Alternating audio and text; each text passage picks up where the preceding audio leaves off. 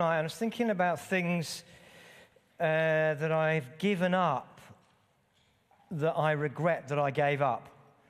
And I, and I was thinking about all the things that I've given up, which isn't that many things. I still do quite a lot of things that I've always done, which maybe is a bad thing. I happen to think it's a good thing. One of the things I gave up that I wish I'd stayed with was I tried on two or three occasions to learn the guitar. Um, and it hurt my fingers, and I didn't understand music, and I couldn't get beyond Smoke on the Water, which isn't much use in worship. Um, and so I gave it up. But I would love to be able to play the guitar or do something like that, but it, it, it required a lot of work, and I couldn't do it. Uh, I also gave up jogging. I did that for a year uh, between the age of twenty and twenty-one. And I do not regret giving that up. I have never wished to take up jogging again. Uh, it was deeply unpleasant for my body. Um, but I've, I love walking, and I, I don't give that up. Um, but I was thinking about the things, the times, the things in life I feel like giving up and haven't given up. And I don't know what, uh, what, what you put in the category. The things you've given up that you regret, maybe you were going to play the piano or the recorder or whatever it was, um, or the things that you think about giving up but don't give up. Um, many, many occasions I have thought of giving up watching football. When you've travelled uh, five hours and stood in the rain and watched your team lose, be four nil down after twenty minutes, and you think, this is pointless. Why am I doing this? Why am I spending all this money?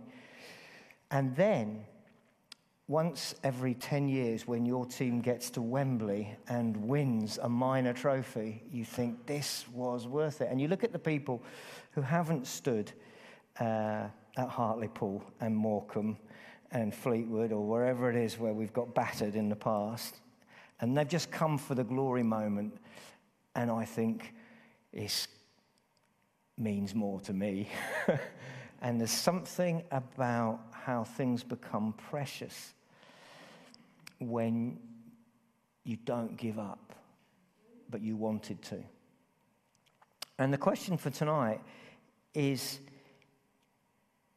whether for you the thought of giving up following Jesus is something that would worry you, or whether, well, I'm enjoying church at the moment, I'm enjoying Christianity at the moment, if I'm not doing it in ten years' time, that doesn't matter. Or whether there's something within you that goes, whatever it is, I want to hold on to this. Jesus says in a few moments, we're going to look at a verse, he says, I'm telling you this so that you don't fall away. Well, why would people fall away from following Jesus? And would that matter? There have been many times when I have felt like giving up on Jesus, and I have felt like uh, walking away from this church, from any church. Uh, I can remember two or three occasions where I felt like walking away halfway through a service and just going, that's it. I had a friend who did that. I had a friend who was halfway through his sermon and just said, just paused for a long while and said, I'm really sorry. This is rubbish. I'll leave. And did. And that has always stayed with me as an option. Hopefully we won't get there tonight. But I also am aware that for me, early on in my Christian life, I realized that it was a distinct possibility that I might give up. And that has become a significant motivation to me to hold on. It seems ages since we've had a um, Charlie Brown cartoon. So let's have proper church and do that. Charlie Brown says, I hate to see the sun go down. I've wasted another day. I really love Charlie Brown, not because he's just follically challenged, but also because he I identify with his his sort of sense of failure and hopelessness. I hate to see the sun go down. I've wasted another day, he says to Linus. What do you consider a day not wasted? Now, what would you consider a day not wasted? What for you we go today? Because I would certainly identify with that feeling of thinking, what have I done today? What have I achieved? Where has it been? What has it gone? So what is the question? What uh, is a day not wasted? This is Charlie Brown's answer to a day not wasted. A day where I met the girl of my dreams, was elected president of our country and won the Nobel Prize and hit a home run. Now, I put it to you that that is unrealistic. His expectations are here. And so because these expectations are here, every day is disappointing. He started with an illusion, an incredibly high standard, and so every day is disillusioned because his illusion has been dissed. Linus says, I can understand why you'd hate to see the sun go down. It's not realistic. And I wonder what our expectations are in following Jesus. What do we expect Jesus to do for us? Because Jesus tells the disciples something to stop them falling away, that we might not give up. This is in the context of remaining in God's love. These are all some of the previous talks that we've looked at. And he's chosen these twelve guys to follow him and to be the instruments of his blessing into the world. And we talked about uh, the fact that he says to them, and this is where we really get in the context now, he says, look, the world will hate you. And these are some of the things we've looked at earlier. You can find these on our YouTube channel, on our website. If you get podcasts, you can subscribe to Sankofa Baptist Church. You can listen to all these things in your leisure. And last time out, we looked about being chosen out of the world, and I did that with the kids. And he says at the beginning of John chapter sixteen, we're going to jump on slightly because he's told them some things, and he says, all this I have told you, which is the beginning of chapter sixteen. Sometimes the chapter headings are not always in the right helpful place. We will put those in later. The original writers didn't have uh, chapters and verses, and I'm not quite sure why they put this as sixteen verse one, because really it's the end of fifteen. He says, look, I've told all of this that you would not fall away. He's saying to these twelve or eleven, because we're not quite sure whether Judas is in the room or not. He says, guys, you've walked with me for three years, but there is a risk you could give it all up.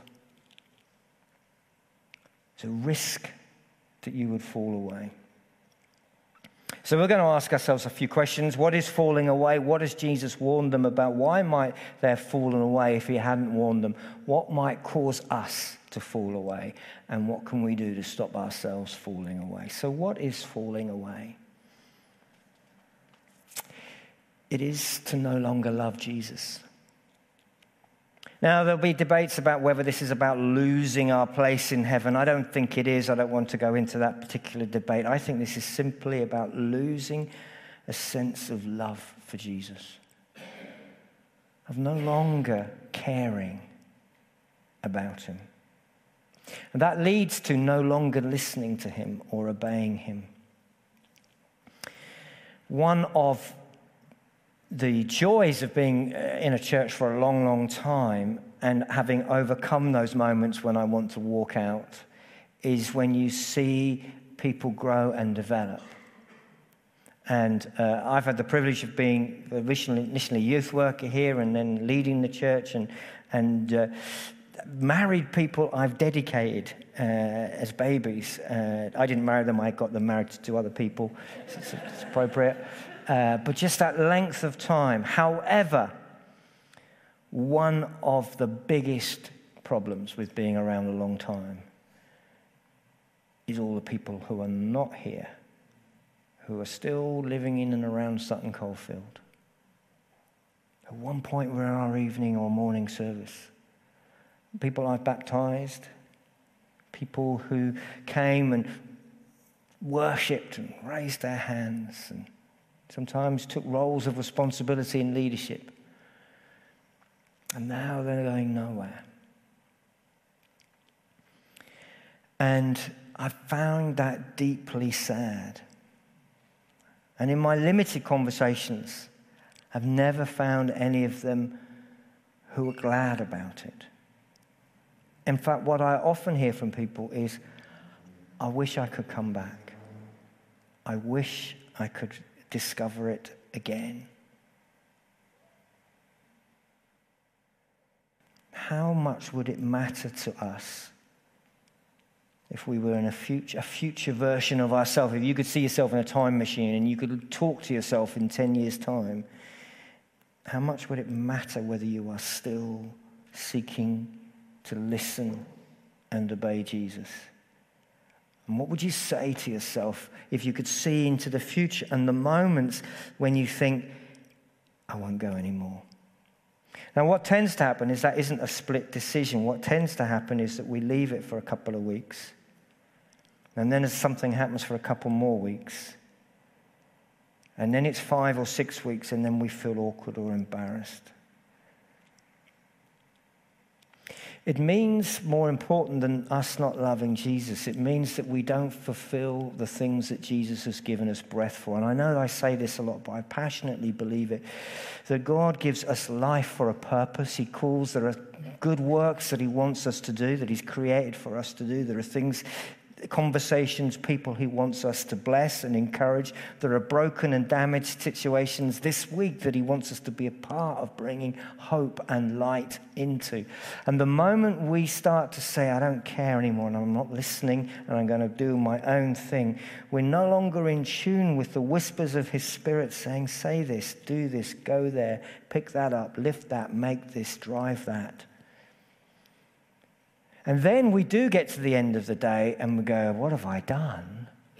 And the answer might be, well, you've done a lot of things, but you didn't do what I wanted you to do. And that for me is always the big fear, to do a lot of things, but not the thing I was meant to do. So what can we do to stop ourselves falling away, to find ourselves in a place where our life has become tiny and not what we had hoped for? Because this is a place of deep unhappiness. Deep unhappiness. Because once we set out and we say to Jesus, I want to live for you, then when we lose that or it comes in the background and we fall away, it's painful. So, what has Jesus warned them about? Why does he say, I'm telling you this so that you don't fall away? Well, very briefly, the second half of chapter fifteen, he is warning them that they're going to be persecuted. That just as he, that night, this is the Last Supper, just as he is about to go out, pray in Gethsemane, get arrested, get a kiss on the cheek from Judas and all that malarkey, then get taken to the to the courts and, and whipped and beaten and a crown of thorns put on his head. He says to them, look, this is going to happen to you. There will be people who hate you. And we've looked at that in our previous time. Those who hate me will hate you as well.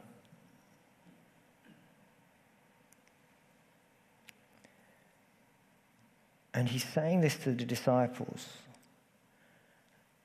I don't want you to be surprised by this. And they need to not deny. You must stay a witness. A person who's able to say, despite what you say, this is the truth I've held and seen. That my God loves me and calls me. And they will be excluded. They're going to be put out of the synagogue, the place of worship. They're going to be treated as uh, um, apostates, as people who, who don't believe the right things. And they're going to see Jesus die. They're going to see Jesus die within a couple of days. And he says, I don't want you to fall away. So why might they have fallen away if he hadn't said these things? Because it is to do with expectations. The expectations certainly of the disciples right up until this moment, and probably this was what right in the middle of them changing their expectation. The expectation was that, uh, remember, five days ago they've come into Jerusalem, Jesus riding on a donkey, people throwing their palm leaves down saying, Hosanna, Hosanna. They've got a, a, a re- expectation that Jesus is going to be proclaimed king, probably that weekend. Certainly that's what they thought on the Sunday. This is now Thursday.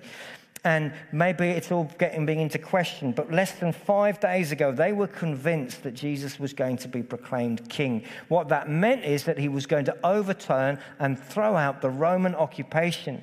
So this tiny little vassal nation that had been subdued by empire after empire and tossed from place to place, that this place was going to be a triumphant beginning of a great new empire, and Jesus was going to be the king, and that he was going to defeat all their enemies. That was their expectation. That was the expectation of the crowds. That was certainly the expectation of Judas Iscariot.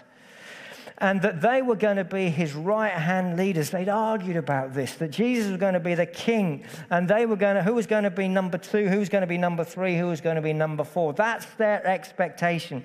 And Jesus is shattering it. He is saying, I'm going to be hated, I'm going to be persecuted, I'm going to be killed, and the good news is, it's going to happen to you as well.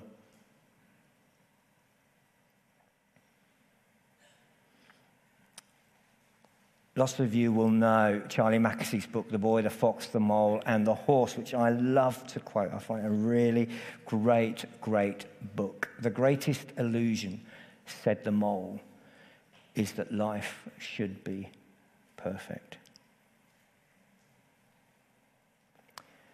And I've seen that damage way, way, way too many Christians.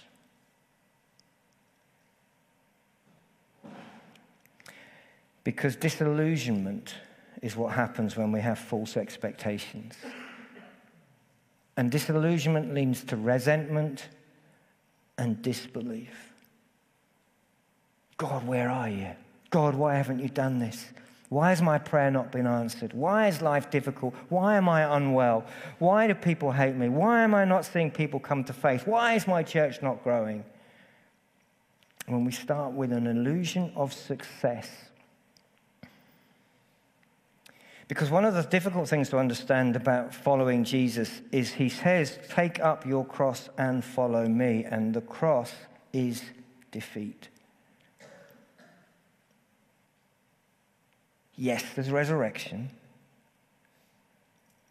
but he says, come with me through defeat.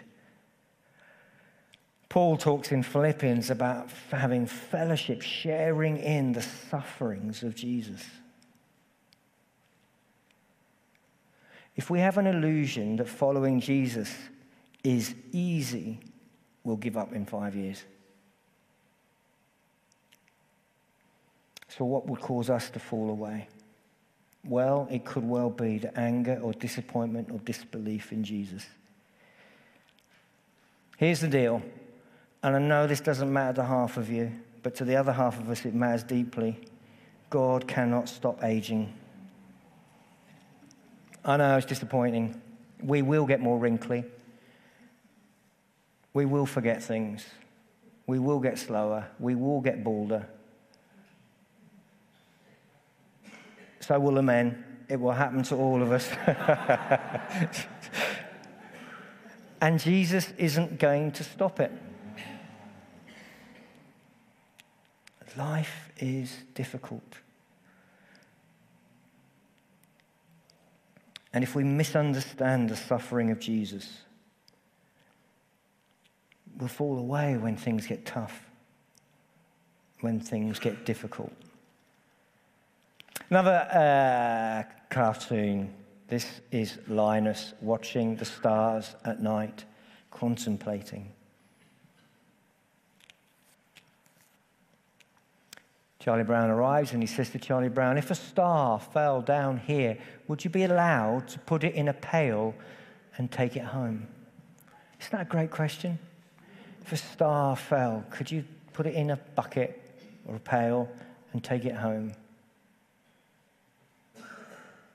Charlie Brown says, well, in the first place, Linus, a star is pretty big and you'd never be able to get one in a pail. You wouldn't? Nope, I'm afraid not, says Charlie Brown. Linus's hope that he would be able to catch a falling star and put it in his bucket, a shiny, beautiful thing, and take it home, that has been dashed by Charlie Brown's realism. And they sit for a while.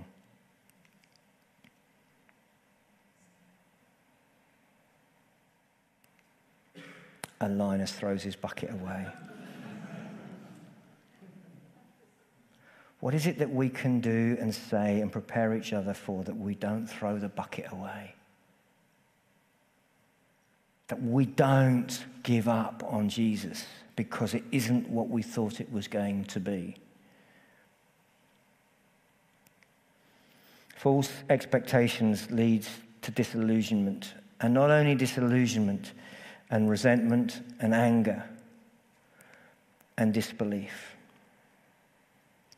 And Jesus says, I want you to love me, and I want you to see the beauty of serving me each day. I want you to see the wonder of, yes, maybe being rejected by some, but actually transforming lives.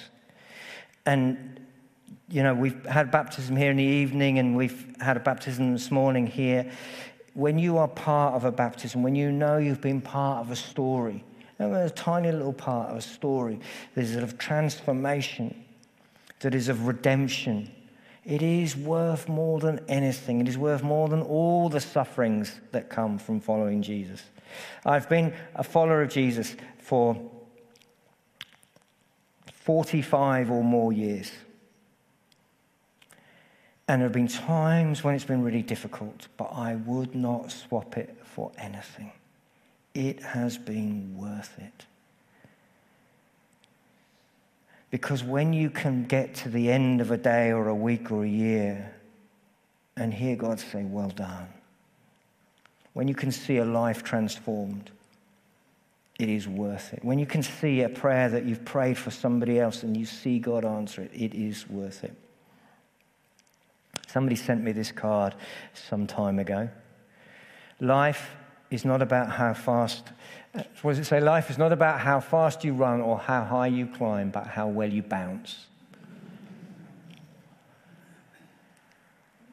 We need to have be strong and resilient, because if we have false expectations, then the moment the wind blows, there's a weak resilience. We need to cost out our faith. What is it going to cost to follow Jesus? It's going to cost you financially. You'll not be as rich by following Jesus as you would have been, because God is going to ask you to share. You are not necessarily going to be as popular. But if you can count, and you may find it exhausting, but then life can be exhausting anyway. But if you can say, yeah, I'm prepared to live a little bit more simply, and I am prepared to be unpopular on occasions, then what you get is an incredible sense of God's love and value and worth and purpose, and your life becomes what it was meant to be and significant. And so we mustn't have a weak resilience and uncosted faith, or be unprepared for difficulty, or to be afraid because things happen that we didn't expect. Charlie Mackesy's book, Uh, he says, I'm going to read this one. Sometimes the horse, sometimes said the horse, sometimes what? Asked the boy. Sometimes just getting up and carrying on is brave and magnificent. Maybe life's difficult right now. Maybe there's conflict.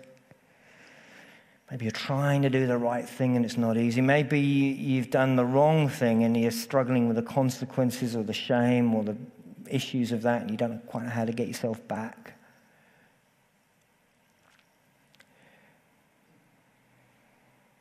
It's not how fast we go, it's how well we bounce and get back up again. What can we do to stop ourselves falling away? The most important thing is this: don't think we could never fall away. My, my my experience would say that those who would say, I will never not love Jesus, you may be the people in ten years' time that aren't here. But those of us who go, God, would you not let me go? Would you help me overcome? Would you give me strength when it's difficult, when it doesn't work out as I want? Will you help me? Linus is talking to Violet. He says, right after church next Sunday, we're all going on a picnic. This is the cartoon. We're not actually going on a picnic. It's going to be cold and wet next week. We haven't done, we do that in the summer. It's cold and wet in the summer as well, but that's when we do it. Anyway, she says, I don't, uh, I didn't know your family belonged to a church, she says. He says, sure, doesn't yours? She said, they used to. Now they belong to a coffee house, coffee shop. If there's something within us that goes, God, not that not be me. Let not my kids say of me, oh, they used to go to church when they were young. Oh, they used to go to church, but we don't anymore. How do we stop ourselves falling away? We need to expect difficulty, but focus on reward. He says, it is for your good that I'm going away. It is for your good that I'm about to be arrested. It is for your good that I'm about to die. Now, part of that is because he's saying that God's Spirit is going to come and live within him, and we'll look at that next time. But another big part of that is he's simply saying what I'm going to do on the cross is worth everything. And so part of what we need to do is focus on what is on the other side of our difficulty and our unanswered prayer. What is on the other side? What is on is, is the, the, the, the moment when we're taken to be with Jesus and there is no more sorrow or suffering or pain or difficulty, for the old order is taken away. And he says, well done.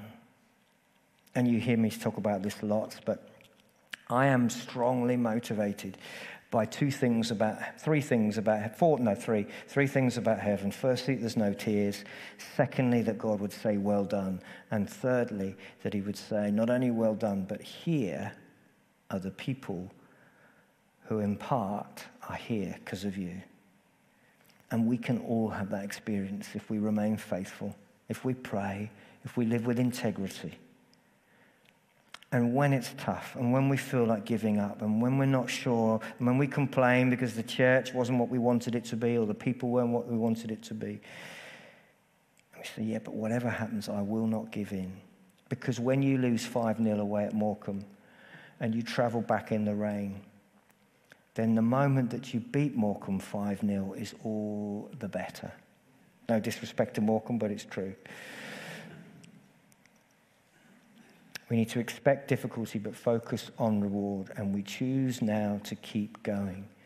In other words, we make a decision before God, which we're going to do in our worship now, in our time together, and we choose to say, God, I will follow you. I used to sing a lot, the, the, the, the chorus, Abba, Father, let me be yours and yours alone. Never let my heart grow cold. That was my anthem. Sang it all the way through uh, being a, a young adult. Again and again on my own. Lord, let never let me go. Asking for help isn't giving up, said the horse. It's refusing to give up. The question for reflection is a difficult one. It's one we've asked before, but I want to ask it again. Are we following Jesus for what he can do for us or what he, we can do for him? Because if we follow Jesus for what he can do for us, we will fall away.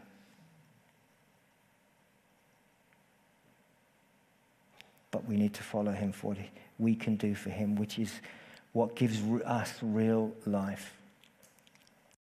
I'm going to play you a great uh, gospel song. May not necessarily be your kind of music. But it's a, I love it. And I want to show you the words. I want to show you why I've chosen it.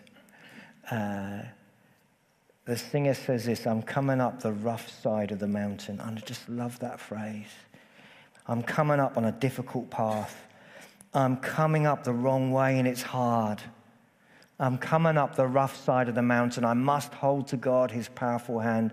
I'm coming up the rough side of the mountain. I'm doing my best to make it in. And I love this idea of this person scrambling off the, the wrong way and it's difficult and it's painful. And they're saying, I'm coming up. I'm coming up the rough side.